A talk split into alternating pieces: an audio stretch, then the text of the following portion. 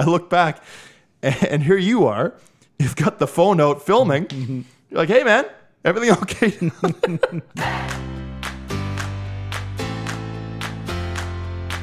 It's the H Dog Pod with your host, Michael Hound Dog Harrison. Hey, welcome to episode 81, the Phil Kessel edition of the podcast. I mean, really, what other athlete could I go with for this one? The man is an absolute legend who surprisingly has shaken off his bad reputation early in his NHL career and turned himself into a cult hero. He's a three time All Star, two time Stanley Cup champion, and he's on an, an insane Ironman streak with over 950 consecutive games played. Of course, his exchange with Pierre McGuire is the stuff of legend and quite possibly was the TSN turning point in fans' thoughts about him. Honestly, how could you hate a man who had this back and forth with Pierre McGuire? How's your breath? It's, it's not good, eh?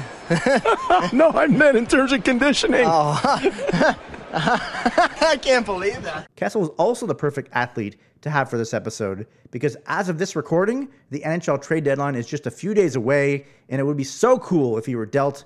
I figured I'd have on a recurring guest to talk about the deadline and other such hot topics.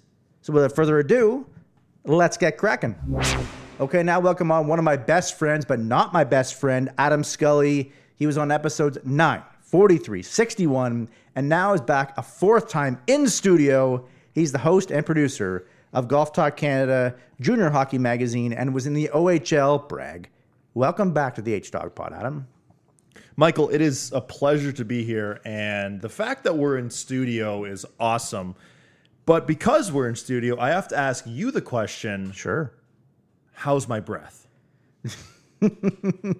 Yes, that's definitely. Uh, obviously, we played that clip off uh, the introduction to this podcast. Phil Kessel. Really, though, if you are Phil, when Pierre McGuire asks you that question, I don't blame Phil for having that response. It would. I, I would probably have the exact same uh, response the same way, wouldn't you? Especially because it came completely out of context. You know, he's sitting on the bench, Pierre McGuire is, and he is essentially he's not sitting on Phil Kessel's lap, obviously, but he's pretty darn close. And and Pierre McGuire obviously is an incredible hockey mind. Now he's working with the Ottawa Senators. There's many uh, clips on YouTube where people make fun of Pierre McGuire. There's the Pierre McGuire drinking game and such. But the question he was asking Phil about Phil Kessel about the game and whatever, but then he just how's your breath? It just came out of nowhere. So I don't blame Phil Kessel at all because as as we've come to learn, he's one of the great personalities in the NHL. But even though, like, he- say that Phil did understand that question, like, obviously the question essentially was, "How's your conditioning?" So uh, basically, Pierre McGuire was throwing shade toward him uh, to even ask the question. He wouldn't ask that question to someone like Sidney Crosby, who was in perfect like shape or, or, or considered much better shape anyway. So either way, I think Phil would have been offended by that question. Either way, Was that the context, or was it because it went to like double overtime? I I'm not 100 percent sure. Yeah, I'm, me I'm- too. I'm almost certain it was basically about about his conditioning in terms of may- maybe it did go to double overtime. Yeah. So, but by basically, I think there was ins- uh, an insinuation that he uh, isn't in the best of shape. Thus, why his breath might not be so good, or, or his conditioning, or But whatever. the, so, the thing about Kessel too, and sorry to interrupt you, is that like people people have made fun of him for maybe not looking like a professional athlete, but when he gets into the gym, his numbers in terms of squat, deadlift, the power he has are in the upper echelon of the NHL. Even now that he's a veteran, and you know, I, I know we'll get into this. Like he might be traded by by as we record this, he hasn't been traded this, traded just yet. But Monday's deadline, he could be on the block if a team wants, you know, a second, third line guy. But he is of the upper echelon in terms of power of guys in the NHL. Well, like I said off the intro there, I feel like that sort of moment with Pierre McGuire, of course, was a funny moment, but it also felt relatable with him. And uh, the fact that he is sort of looking, obviously, he's an incredible, incredible athlete, but he does sort of seem like the everyman a little bit. Yep. Not completely unlike, uh, uh, I know it's completely quite a bit different, but John Daly, also an athlete in the PGA Tour, my, of course, my boy, but he also has sort of the everyman sort of persona, which people sort of like and, and can relate to. So it is funny how Phil Kessel early in his career was dogged basically on like he's not a good teammate, no one likes him, all this stuff. And then uh, over time, and I remember I was one of the, I was uh, quite literally, Adam, one of the pioneers on, no, Phil Kessel's a beauty. He's a great player, of course, when those Leaf teams weren't good.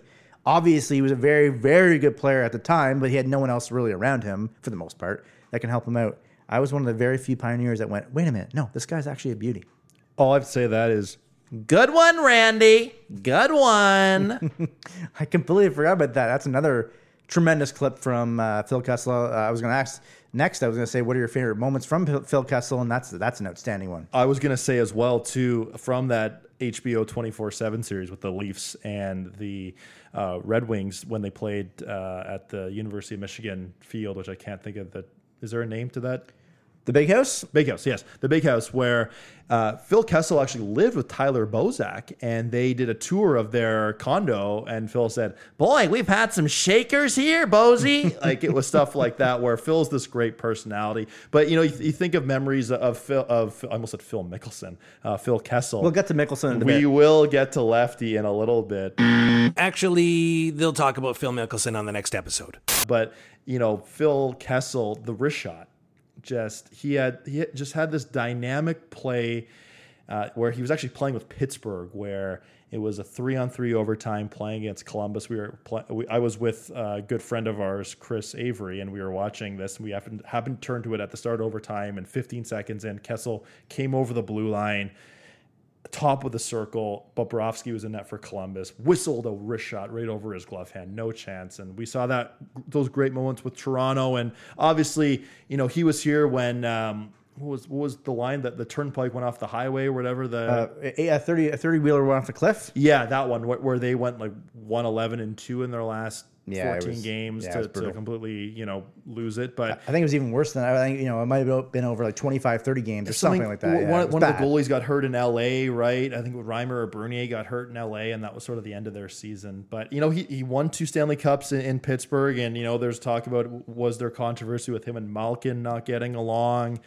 but uh, you know, he's he's had a pretty darn good career. Is he a Hall of Famer? I don't know about that, but It's certainly close. Uh, Yeah. But yeah, the, the things I would say about Phil, one of the things is I always thought he was underrated with his playmaking ability, with his, his ability to set people up. Like, obviously, yeah, as you mentioned, he's a great uh, wrist shot and he could score a lot of goals, but his ability to uh, set people up, I, I thought was really good as well. Yeah. And then the other thing that sort of I think endeared people to him was, if I'm not mistaken, anyway, the first year of the um, the new at the time the new uh, uh, uh, All Star Game draft format, would they be picking players from the teams? And he was the last one, which obviously was awkward. Him being the last selection, like who wants to be last? Obviously, no one would would want to be that. I think again, people sort of were like, "Oh, we kind of feel bad for this guy or whatever." Like, you know, he wasn't obviously a very skilled player, and he was picked last. So it, it is very much funny to me how the the narrative has changed on him. 180, not 360.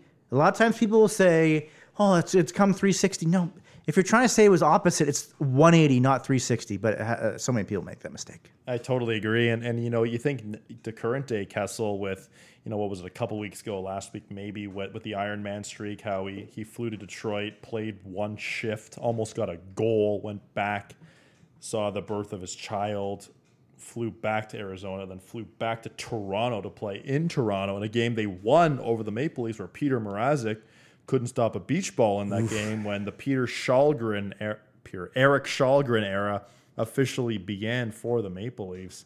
You think for Phil Kessel, this is a guy, and, and who knows, will he get traded? I, I, I think he's still a valuable piece just for depth. You think of the you know the Floridas if they don't get Giroux. You think of the New York Rangers. I think of the Boston Bruins. Maybe they don't want him Phil Kessel again because he's been there. Even Toronto. Absolutely, of course. Even even Toronto. Why not? Why not? Well, I always like to do these things that I talked in the- last episode with Steve Dominy. We talked about NFL free agency and some trades and all that stuff.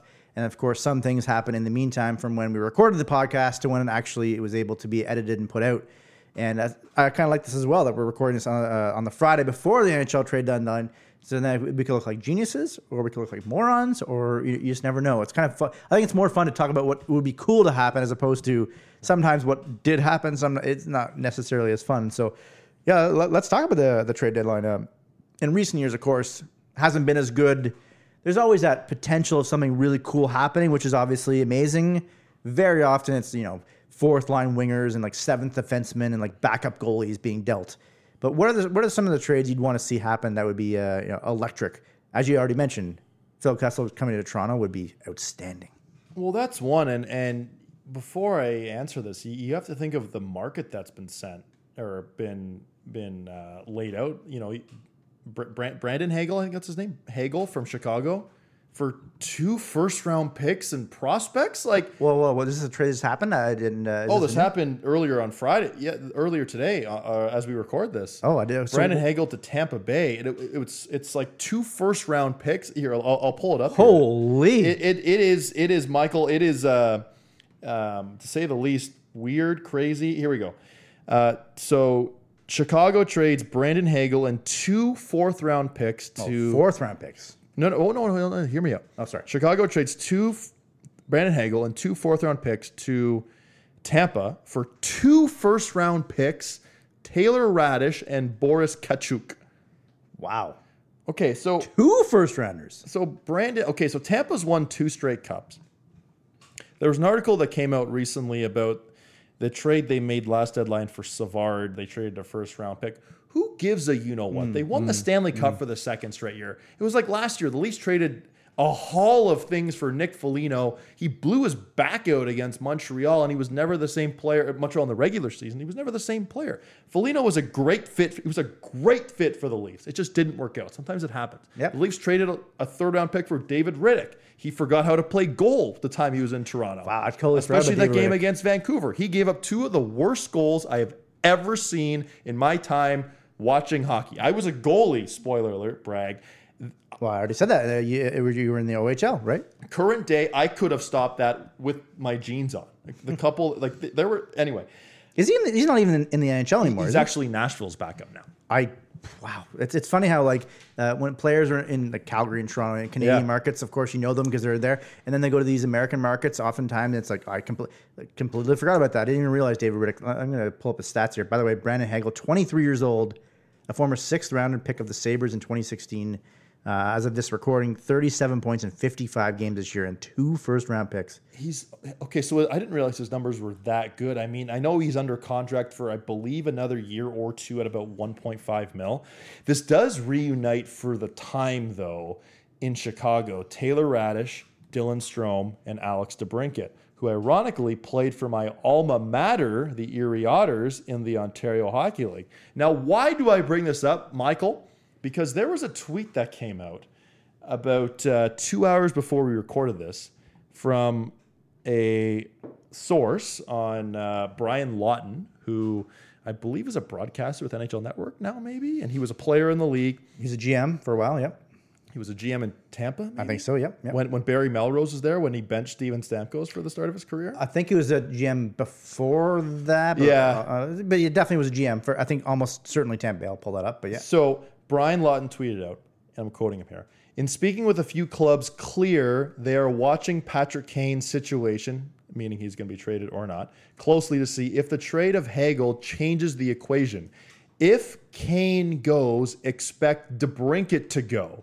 Or if DeBrincat goes, expect Kane to follow. Things are getting interesting with a fire emoji. Now, there was something on Instagram the other day, which I saw, where Kane and DeBrincat almost got into a bit of a yelling match, where and you could clearly see Alex DeBrincat telling Kane to shut up with a certain word. explicit and uh, explicit uh, Expletive expletive expletive. Yeah. Yeah. So I mean, explicit expletive. Yeah. I feel like I didn't actually answer your original question about trades I want to see in the NHL. Hey, right? that's fine. Yeah, keep going. You you do you, boo. For now. So I'm trying. Okay, so so the big so there's a couple target. So there's Hampus Lindholm, the the defenseman. He's one. Mark Giordano of Seattle. I'd love to see him on Toronto. Absolutely. Marc Andre Fleury. I mean, uh, from from Chicago. And now there's people talking about Erik Källgren, and this is an unbelievable story. And best case scenario, and this is like high in the sky. He, you know, he wears the same number as Jordan, Jordan Binnington, number 50. He goes on, wins the Stanley Cup in Toronto. He has a statue here. Chance that happens? Probably not very high. I thought you were going to say uh, essentially the Andrew Hammond, the Hamburglar for the Senators, where he went on some insane run, it, like 23, He 2 was, and was 21 two and 2 going, yeah, Yeah, 20 something- wins, one loss, two overtime losses. So I mean, it it, it, it can happen. It has happened. These type of crazy runs. Uh, certainly, he would have a better chance in theory than uh, Hammond would have in terms of Leafs can score a bunch of goals. So as long as Källgren can be half Yep. decent or whatever, that'd be fine. Uh, yeah, I'm sorry. I, I just looked at the uh, yeah Brian Lawton for the, with the GM with the uh, Lightning. 2008, he was named and he got dismissed in 2010. So that would have been around the time I think you're right that Barry Melrose Yeah. was uh, So- canned very very soon. so here's what I'm thinking. Now, now this is a this is a pie in the sky, and I, and I repeat this. I'm thinking Maple Leafs and the Anaheim Ducks get together. Okay. Maple Leafs send William Nylander, n- uh, Nick Robertson, Travis Dermott, Sure. first round pick. Okay. Coming back to Toronto, Lindholm, Lindholm and John Gibson. Huh. I, I, was hoping you were throwing Gibson. I was uh, I was going to say that would be kind of cool. I, I guess maybe actually, put Mrazek. Maybe you might want to put Mrazek instead of Dermott, perhaps. or yeah, I guess they would need an NHL goaltender. Yeah, contract. to- Yeah. Uh, uh, I can't remember. I know the Ducks were somewhat in the playoff race. Did they sort of fall out a little bit? If, if that's the case, then- Yeah, and, and they have Anthony Stolarz who played in London for a little bit in the OHL, but now he's he's 24. He was with Philly, I think, initially, and Yep. then uh, Yep. I mean, obviously, yeah, of course. If you're trying to make uh, Maple Leafs, you do that deal. I don't know if it happens only because of Gibson. So It's more of an maybe- off-season deal, I think, too, right? To, to, to shake things up in that that capacity, and you know, in the the last Maple Leafs game before we recorded this, where uh, Nylander was playing a little better, he uh, dished it out to uh, Ondrej Kase uh, for the third goal in the game against Carolina.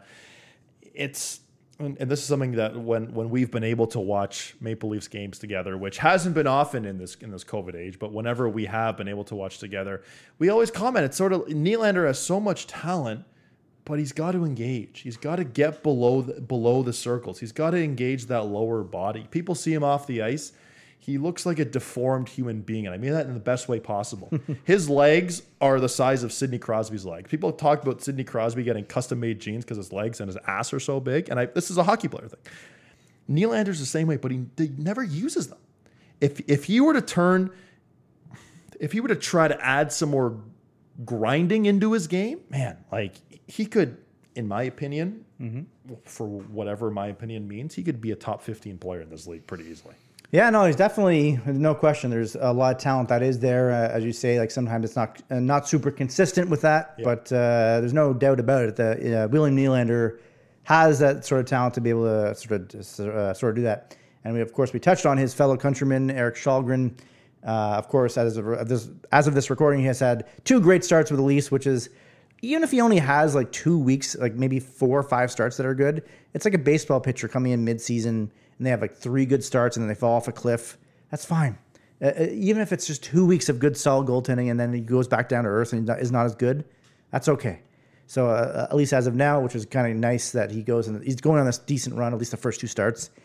I have a petition to have a nickname for him if he does continue to play really, really well, because his name again is Erik Källgren. I want to uh, nickname him the Grin Reaper. What do you think about that nickname? Thou shall work for Eric.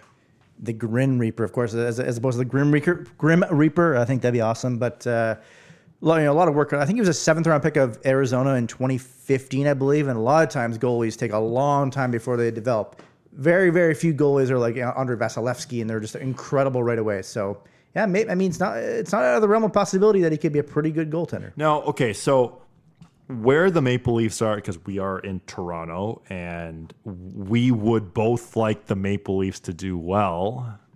I don't. I thought you were going to give me a snarky comment there, but that's fine. Um, Never. Do- so so be, so Källgren's played two very good games. Peter Mrazek has been a tire fire in that, Disaster. but he's had a decent career in the NHL. Mm-hmm. Jack Campbell has a rib injury. It might be two weeks, Michael. It might be two months. It's a rib. Do you think uh, uh, uh, when it initially happened, my initial thought was, uh, is it actually an injury, or they're just trying to basically shelve him for a while to get his confidence back and Maybe. have some time to kind of chill and da, da, da. Maybe, but you wonder, like, like Dubas is in a tough situation right now. Like, do you try to not sell the farm, but do you give up a first round pick and uh, a darn, a darn good prospect to get Marc Andre Fleury? Because Marc Andre Fleury's numbers haven't been great. I mean, he, he you know he has the name. He's won one Stanley Cup as a starter, and that was 13 years ago. And I'm a big fan of Fleury. He can make the highlight reel saves. Yes, he brought Vegas to the Stanley Cup final as an expansion team, which is a great accomplishment. But he had a stretch in Pittsburgh where he was brutal. Well, that's what, of, of course, that led them to start Matt Murray. That's right. And uh, he was brutal course- in the playoffs. And uh, well, speaking of being brutal in the playoffs, of course, it was only one goal, but it completely changed the complete complexion of the series against Montreal. Yep. And last year's playoffs was a game four when Vegas was up 2 1, Yep. late third period. Ho- a horrific play behind the net. Montreal ties it. Montreal wins the game in overtime, if I'm not mistaken. Yep, you're right. And of course, Montreal won the series. So, yeah, there's definitely. I don't know, like the first round pick for him. I mean, I don't know. I mean, in theory, of course, if you play well, it's a late first round pick. So, generally speaking, is that player going to be super impactful? Probably not. But uh, it, it, it's a, it's kind of, in a weird way, it's kind of tough for uh, Kyle Dubas, the GM of, of the Leafs, because Källgren's been good the first couple starts. He might actually be luring you into a false sense of security of, well, maybe we have a goalie here for a while. And then maybe as soon as the deadline's over, he goes back to being Erik Källgren, basically, aka no one's ever heard of this guy, Yep. and bad. And then all of a sudden you're back to square one. So it's, it's a tough situation for him. I think for the Maple Leafs, I mean, people are talking about uh, Mark Giordano being a good target. I, I I agree with that. He could play up and down your defensive core.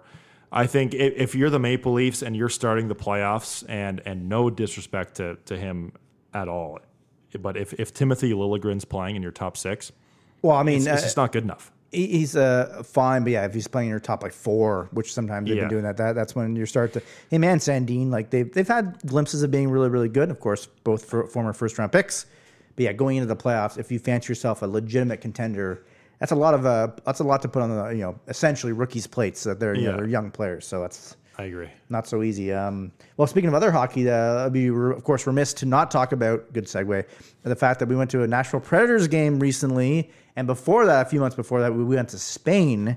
We did. Uh, I've not. How do We've been all over the world together, Michael. It's pretty crazy. Uh, it's amazing. We're still hanging out. We don't hate each other yet. Uh, yet. Oh, Yet being the I'm going to operative be out of here as soon as this is over. Um, how'd you, man? The Nashville Predators game, the experience that was absolutely electric. Okay, so think so. When I tell people this, and I- I've I've told a couple of people, we were at a Nashville Predators game.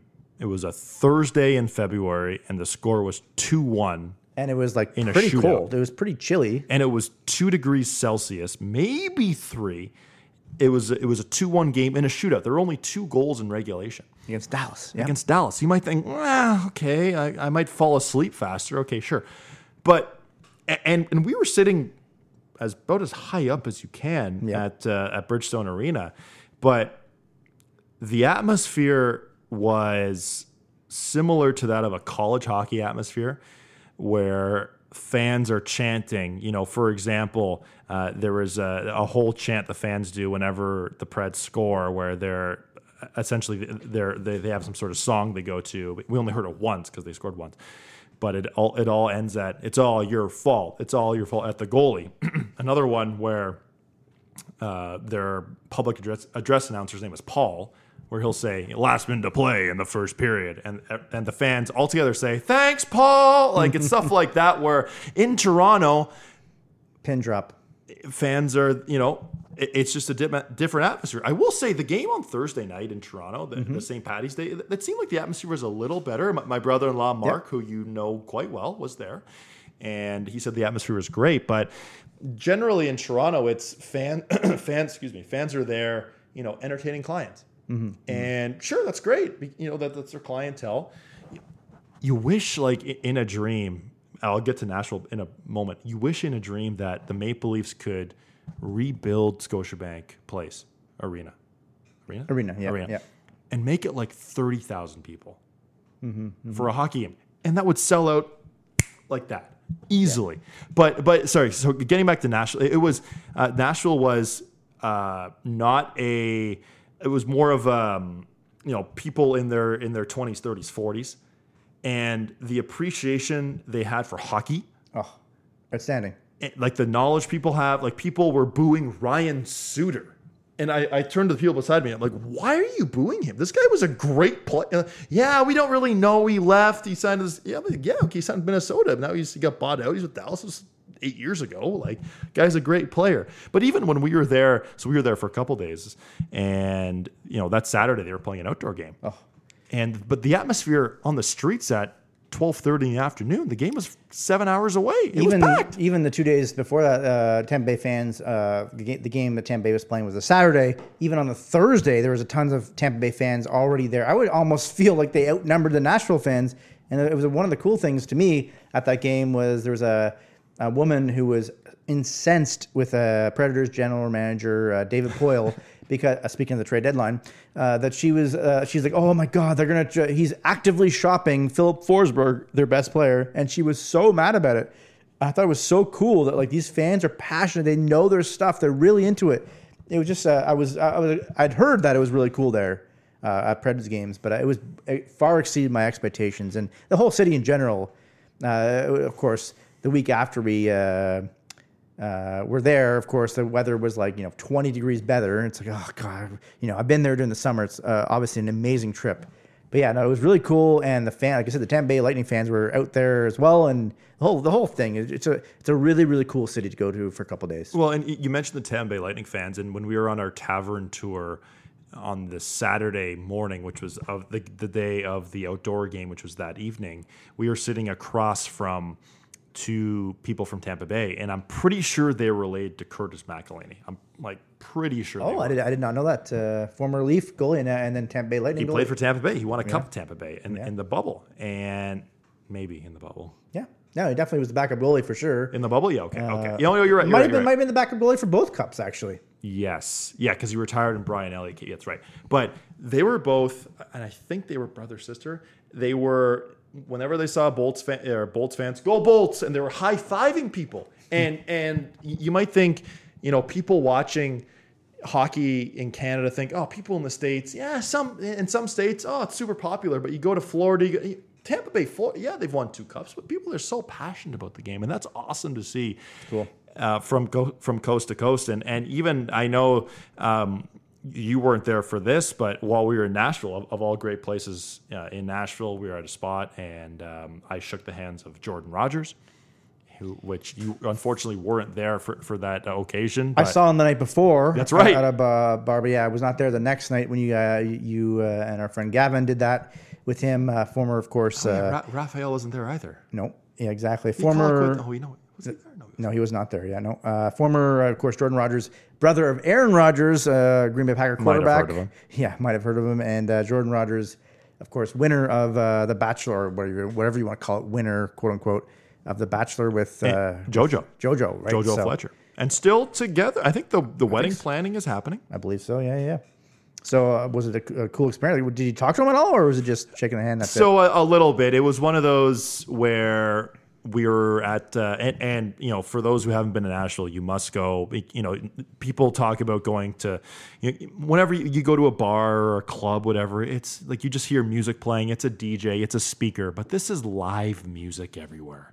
And we walked in there, and it, you know, it, it might have been a little later in the evening, and you know, people are jumping around, and I looked in and I saw them and you know we were singing whatever and there's a big group and uh, as soon as the music stopped the bar was clearing out I, I you know I shook his hand and and just say hey what's up man all the best to you and you know he seemed like a good dude and and who knows maybe he could be a future guest right here on the H Dog Pod. Wow. Well, of course, uh, that would be, will be absolutely electric. Yeah, uh, well, of course, I didn't have uh, much of a chance to talk to him or whatever, but he seemed like a good dude uh, in the brief time that I saw him there. Uh, and of course, uh, we didn't really touch on much of Spain, of course, which happened in November. That place was absolutely amazing. We were there with uh, what eight, ten different uh, club pros, uh, golf pros, and uh, what a, I mean, you, there's not not enough superlatives to talk about how amazing that place was. You know you're right and We should we should have gone there with Jordan Rodgers. Is what I'm trying to say. Yeah, yeah, yeah. I think you know if it was you and me, Jordan, Michael Fudge, Tiger Woods, Rome Volner, I'm just dropping names of people ju- that. uh, just dropping names of guys. Dropping names that no one Andrew knows. Donaldson, Donovan Fraser, Matty Johnson, T.J. Rule, Ron Judge, um, Ron. Uh, uh, no. Uh, uh, Ryan Ennis, yes, that's, that's what I was trying to say. The guy looks like George Clooney. Yeah. Justin O'Leary.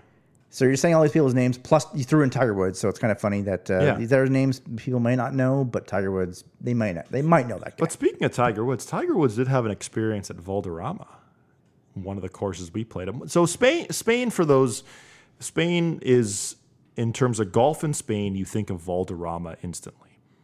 And Valderrama is is known as one of the most highly rated, toughest courses in Europe. And we got a beautiful day. We, none of us played very well. One of us in this conversation had a case of the shanks oh, on the range before. I will never, Michael, I will never forget. We walk into Valderrama. We're like, I don't know about you, but to me, it felt like we were sort of tiptoeing around. We're like, I don't want to ruin this blade of Yep, grass yep, right there. yep, yep. I was sort of like, and then and we we shot it on camera, which, by the way, great camera work, by the way, for that. It was great. Thank you. I'm- I'm- and put that away, and we're like, oh, we're, we're quite tee- good. We're teeing off here soon. Okay, let's go to the range to the balls. And so I, I'm out there. I'm kind of like, yeah, you know, loosen the back up here. Got to activate the glutes here, and you know, one one goes way right. I'm like, okay, well, you know, this no one's looking. Okay, fine. And then I look back, and, and here you are. You've got the phone out filming. Mm-hmm. You're like, hey, man, everything okay? I'm like, yeah, yeah, it's all good. and then TJ, our guest and potential uh, future guest of the H Dog, I would love that actually. Yeah. he'd be a good guest on the show. Very he looks. He, Good point. He looks at me. He's like, "Are you okay, man? Are you are you okay?" I'm like, "I don't know, TJ." And and then we went to the putting green, and then we go to the first tee, and like th- like this is the European tour was there six weeks earlier. Yeah. and the, now the DP World Tour. There was the European Tour at the time, and and there's probably of our groups. There's 12 of us. There's all the caddies for all the groups. There's probably five to 10 other. So there's 30 people watching us tee off. And I don't know about you.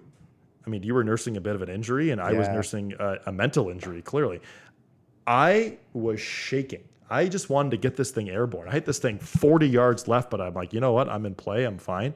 But overall, the experience of Valderrama, for those listening, you go to Spain to play golf, you go to Valderrama. This place is spectacular. It, it definitely was. Uh, yeah, like you said, the uh, nursing a bit of an injury, had a bit of a rib, rib injury that was uh, not fun to play through. But I was like, I'm going to golf in Spain. I'm nothing unless my hand is like you know Off. completely, com- completely severed. There's nothing that's going to. Uh, prevent me from playing so it was a, a, a rib injury the first hole I, I must have dribbled my drive like 30 yards in front of me Oh, did And- you? I didn't because because you were behind. Because I was in the first group, right? And then the next couple holes, I was like beyond horrific. The, I mean, a caddy who, uh, uh, sorry, yeah, four caddy, Four caddy, and, and he uh, essentially told us where to hit it, where not to hit it, type of thing. And I swear, the first few holes, I was so bad. Uh, he must have been like, "Oh my god, what have I done? Why am I caddying, four caddying for, for this guy? This is going to be a disaster." Like, thankfully, I mostly recovered okay anyway, Yeah. a semblance of a game afterwards. But the first few holes, he must have been. I was so bad, I would say that I, I, I petitioned a name, renamed the course from Valderrama to Vulnerable Ama. It was just so. I was just. It was. It was a tough. And speaking of vulnerable, of course, Vulnerable or vulnerable? yeah, vul- vulnerable. Uh, they love to say that on The Bachelor as opposed to vulnerable. They like to say vulnerable. I don't know if you guys, if you guys are listening and you watch the show, there's some words, uh, especially and vulnerable. They love to say, and it's like that's not the right word at all. Oh my God. But yes, the, this season of the The Bachelor, we uh, I watched all of it. You watch it uh, sporadically, off and on you know, quite possibly this show is back in my estimation. There's a few seasons that didn't quite hit to me. I was like, nah, not so entertaining necessarily. This last one with Clayton was so so good. There was a lot of uh, villains that were on the show, which made things interesting. And then, of course, obviously toward the end, it was just like um, every every season they say, "Oh, the, the most dramatic season of all time," and this is the craziest thing. Okay, you roll your eyes. Of course, it's not. It's literally literally was one of the craziest seasons and, and endings ever. Uh, what were your thoughts, uh, Adam, on the final three women and the process toward Clayton finding his love? It was it was quite the trip. The last few episodes. Yeah, and, and before I answer that, I, I will. I'm going to be vulnerable with you and be honest with you and be and and be transparent with you. It's that you know, I I had bachelor fatigue because, and uh, you know, uh, Michelle, who was the last bachelorette, was I'm I'm sure she's a very nice person, but that the- season just sort of it was just it was so much Bachelor going on. There was no break. There was No. no, anticipation. There was no was like lead up. There was a week or two break, that's it, yeah. And there was Bachelor in Paradise Canada, and and yes, we have a connection there with with uh, our good friend Brendan Scanzano, who who was on the show on the Bachelorette on Katie Thurston season. And of course, we uh, did a bunch of uh, bro ceremony episodes, which we might fire and, up again. And I mean, for, for those listening and fans of the Bro Ceremony, don't count us out just yet because the Bachelorette rumor has it could be back in July. Will there be a comeback of the Bro Ceremony? Only time will tell. But to answer your question, Michael, I have to tell you that they, uh, like you mentioned, they always, you know, the most dramatic season ever, whatever, whatever, whatever. But, but I mean, like the things that, cl- but this conversation could, it, this could be four hours long because you think of like, yes, this, this was to, an- to answer your question. Sounds like you're you're okay. If I if I were to compare you to another human being in the world right now, I would say you're talking like Clayton was when he was trying to talk to the final three women and trying to extricate himself out of uh, all the web of lies he was spinning and all the all the uh, missteps he had. It seemed like he was but- in some doo doo. but, but was he, he was never lying though. That's true. Whoa, whoa, sorry, sorry, sorry. He was he's omitting truths, I guess you He- could say. I mean, when he was talking to Susie initially after the first two fantasy suite dates, where he went on to say, you know, I, I'm in love with someone else. I was intimate with someone else. Okay, with both of them. Right? And then it was sort of like, oh, okay. That, that was a bit of a, I, I, stretching of the truth, a lie, whatever. But I mean, I've, I've got to give him credit here a little bit mm-hmm. because he he was doing his best to tell the truth, whether it looked good or not to the viewing audience. Probably not great.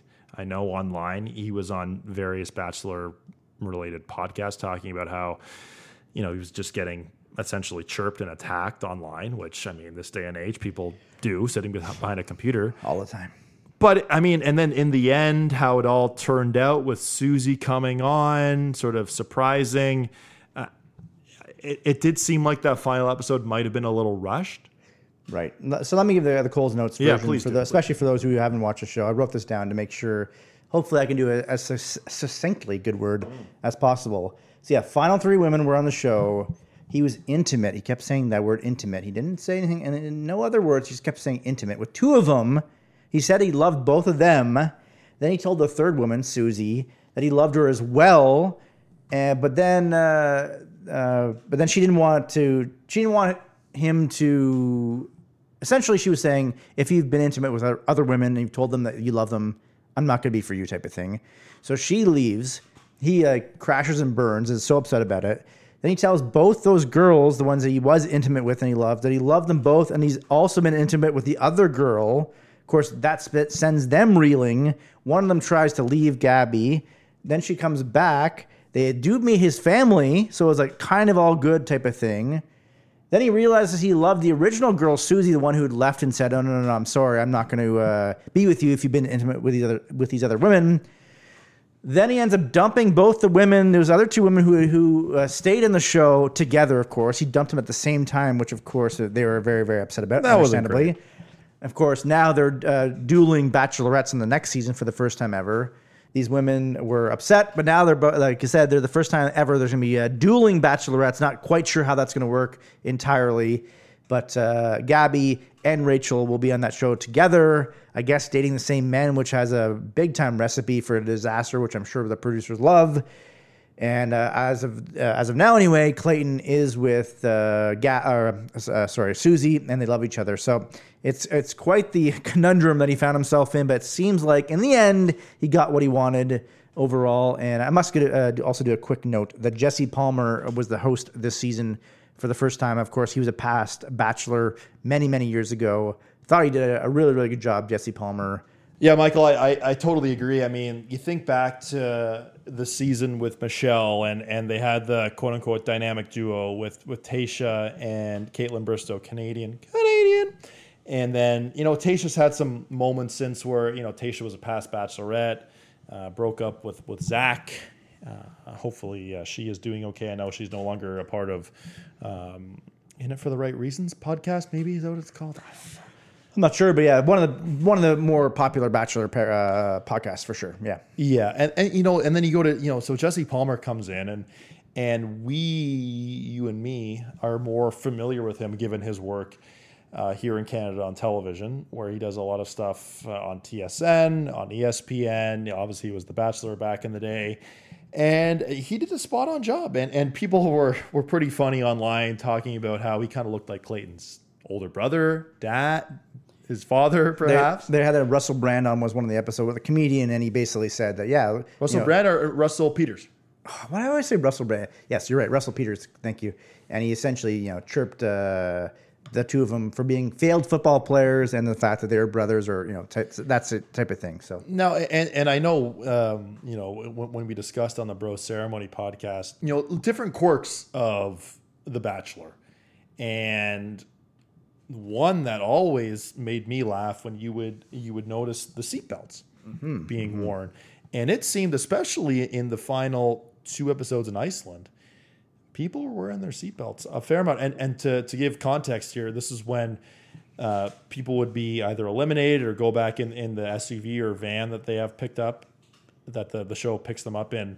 And they would sit in there and, and do like a, a point of view interview where they'd be crying and heartbroken and their life is in disarray, but they wouldn't have a seatbelt on. Sit riding in a car, but these people they're pretty good with their seatbelts here. Now, hey, I I always made, and we had a, a, a few uh, guests on that Bro Ceremony podcast on YouTube, and uh, I would ask the, the people, like, what's the deal? Why is no one wearing seatbelts? I always thought maybe they filmed them uh, basically driving off in this limo for like three seconds, and then basically, okay, we're done, and they didn't, didn't actually go anywhere. But no, we were told that uh, they drive like sometimes 30 minutes, 40 minutes, or whatever. So it's like, What's the why are all these people not wearing seatbelts? You'd think seatbelt safety. Let's go. Yeah, but it's not just uh, The Bachelor. A lot of scripted shows, which is even worse, they don't have seatbelts on because, of course, they're not actually driving most of the time. They're obviously stationary, but uh, they're doing scenes in a car. It's like you know, someone for continuity. How is someone who that's their job is to find out and to see how do they not go? They should be wearing a seatbelt. It's just it's funny to me that oftentimes, yeah, as you mentioned, uh, on the on, in Iceland, maybe it's a different rule or something. Like they're very stringent on wearing a seatbelt. They all did that, which was uh, quite funny to me. No, and you might have noticed too that there were a couple of times when we did watch the finale, sort of scanning through it together, and there were some times where I, I was going to say something, but then I stopped. I wanted to save for the pod. I wrote it down. So I, I- I have two points I would like to make. The floor is yours. Okay, first of all, for every rose ceremony, why do they always have to dress up? Why do they always? Why does why does the man always have to be suit and tie? And, and this might and why why do the females always have to be, you know, dressed to the nines in terms of it? uh, You know, your make you know, makeup, great dress. Like why why can't we just you know, show up in in attire you'd wear to you know a place like Ruby Soho in Toronto on a Friday night. Like, why why do you have to dress up like you're getting married? I I mean, That's, that's I had never even thought about that before. I guess obviously they want them to look, in theory, of course, hotter for television by uh, being in suits and dresses and all that stuff. But yeah, it would be pretty funny if one of the contestants decided, like, I'm going to wear a backwards hat, ripped shorts, like you know, Rip a socks, yeah. socks and sandals, Yeah. and just like a you know, in theory, like you know, as someone as compared to everyone else anyway, that would obviously stand out as being a disaster. That's a good point. I never thought about that, but it's I guess they want to look good for TV. okay. And my second point here, which and this made me laugh internally because I didn't want to be too. Actually, no, I we both did laugh out loud, but I wanted to save this point for the pod when when Clayton broke up with Gabby and Rachel together for the second time and then went to speak with Gabby individually, when he said, Can I walk you out? And she said, No. Amazing. That reminded, like, Gabby should be in Curb Your Enthusiasm. Well, Gabby should have funny. a role in season 12 of Curb Your Enthusiasm. What do you think about that? That's a great point. Yeah, she definitely. Uh, th- that's why, obviously, it was especially funny was because of the fact that it's like, wait a minute, this is this never happens. They never say no. They always say, even though uh, they can be so upset with the other person, doesn't matter. They always say, yes, no problem. Yeah, you can walk me out. For the fact that she was just like, nah. And I think that's why she became a fan favorite because early in the season, I believe, I think the perception oftentimes with her was that she was a little bit uh, she stood out a little bit because she was a bit different, which I always loved. Actually, I always thought she was hilarious. And then as as the season went on, she became beloved, and uh, it's it's comments like that. I think that she was definitely one of the fan favorites, and I guess she will be along with uh, Rachel uh, on The Bachelorette. So, like, how is this going to work? Do you think? So, like, so we saw this with, and this was really early on when I started watching the Bachelor Bachelor series. I don't think I actually watched the the entire season when Kaitlyn and someone else were both the Bachelorette, but it was only for the first night, and all the guys voted. Right. Kaitlyn was named. Right. But this sounds like, according to Jesse Palmer, this sounds like they'll both be on for the entire time. Now, how on earth does that make sense? It doesn't make sense, and that's exactly what the producers love, I guess. The turmoil and the craziness and uh, the- Organized chaos. Yeah, with that and the potential, of course, for these. It seemed like anyway. Gabby and Rachel were pretty much besties. Uh, uh, obviously, I'm sure the producers would absolutely love if they had uh, controversy between them. So uh, I'm, I'm sure they're thinking, yeah, this is a, a tremendous opportunity to have a lot more disdain between the two of them, which of course would make good TV. So. But no, uh, to recap that season, basically, yeah, it was very, very entertaining. Uh, if you guys haven't watched it, I know we've, of course, said some spoilers here, but it's it, without question worthwhile. The entire season, definitely uh, one of the best in quite some time for sure. Okay, okay, that's enough for the first part of a two part pod with Adam Scully. I originally intended on just recording one pod, but it was so scintillating, it went so long that I've cut it into two parts. It was a blast discussing Phil Kessel, who sadly didn't get traded to the Maple Leafs, but Mark Giordano did. Our trips to Nashville and Spain were spectacular and definitely has me wanting to go back sometime soon. As I said in our discussion, that Bachelor season was legit, one of the best ones in a very long time. So I'd encourage you to watch it. It was an epic journey to find love. On the next pod with Adam Scully, we'll chat about all the trades in a wild NFL offseason, the Blue Jays moves, and whether they have the chops to win the World Series. Plus, we tee up the Masters, which will be on in a short while. It'll be minus three time champion Phil Mickelson. We delve into what Lefty did to fall from grace and debate whether the upcoming Saudi Golf League will be a success or not, plus much more. You can follow Adam on both Twitter and Instagram at Adam underscore Scully to see his work for Golf Talk Canada, TSN Edge, and Junior Hockey Magazine. Now, as you know, the star editor for this podcast is Grant Roberts. He's been on the pod a few times, and his band Jasper's Mind Melt has a new single out ahead of their new album. The song is Places Called Home, and it's available for purchase on Bandcamp at jaspersmindmelt1.bandcamp.com, and it's also available on Spotify and Apple Music. Also, check out their website, jaspersmindmelt.ca. Thank you for listening to episode 81 of the H Dog Pod. Bang.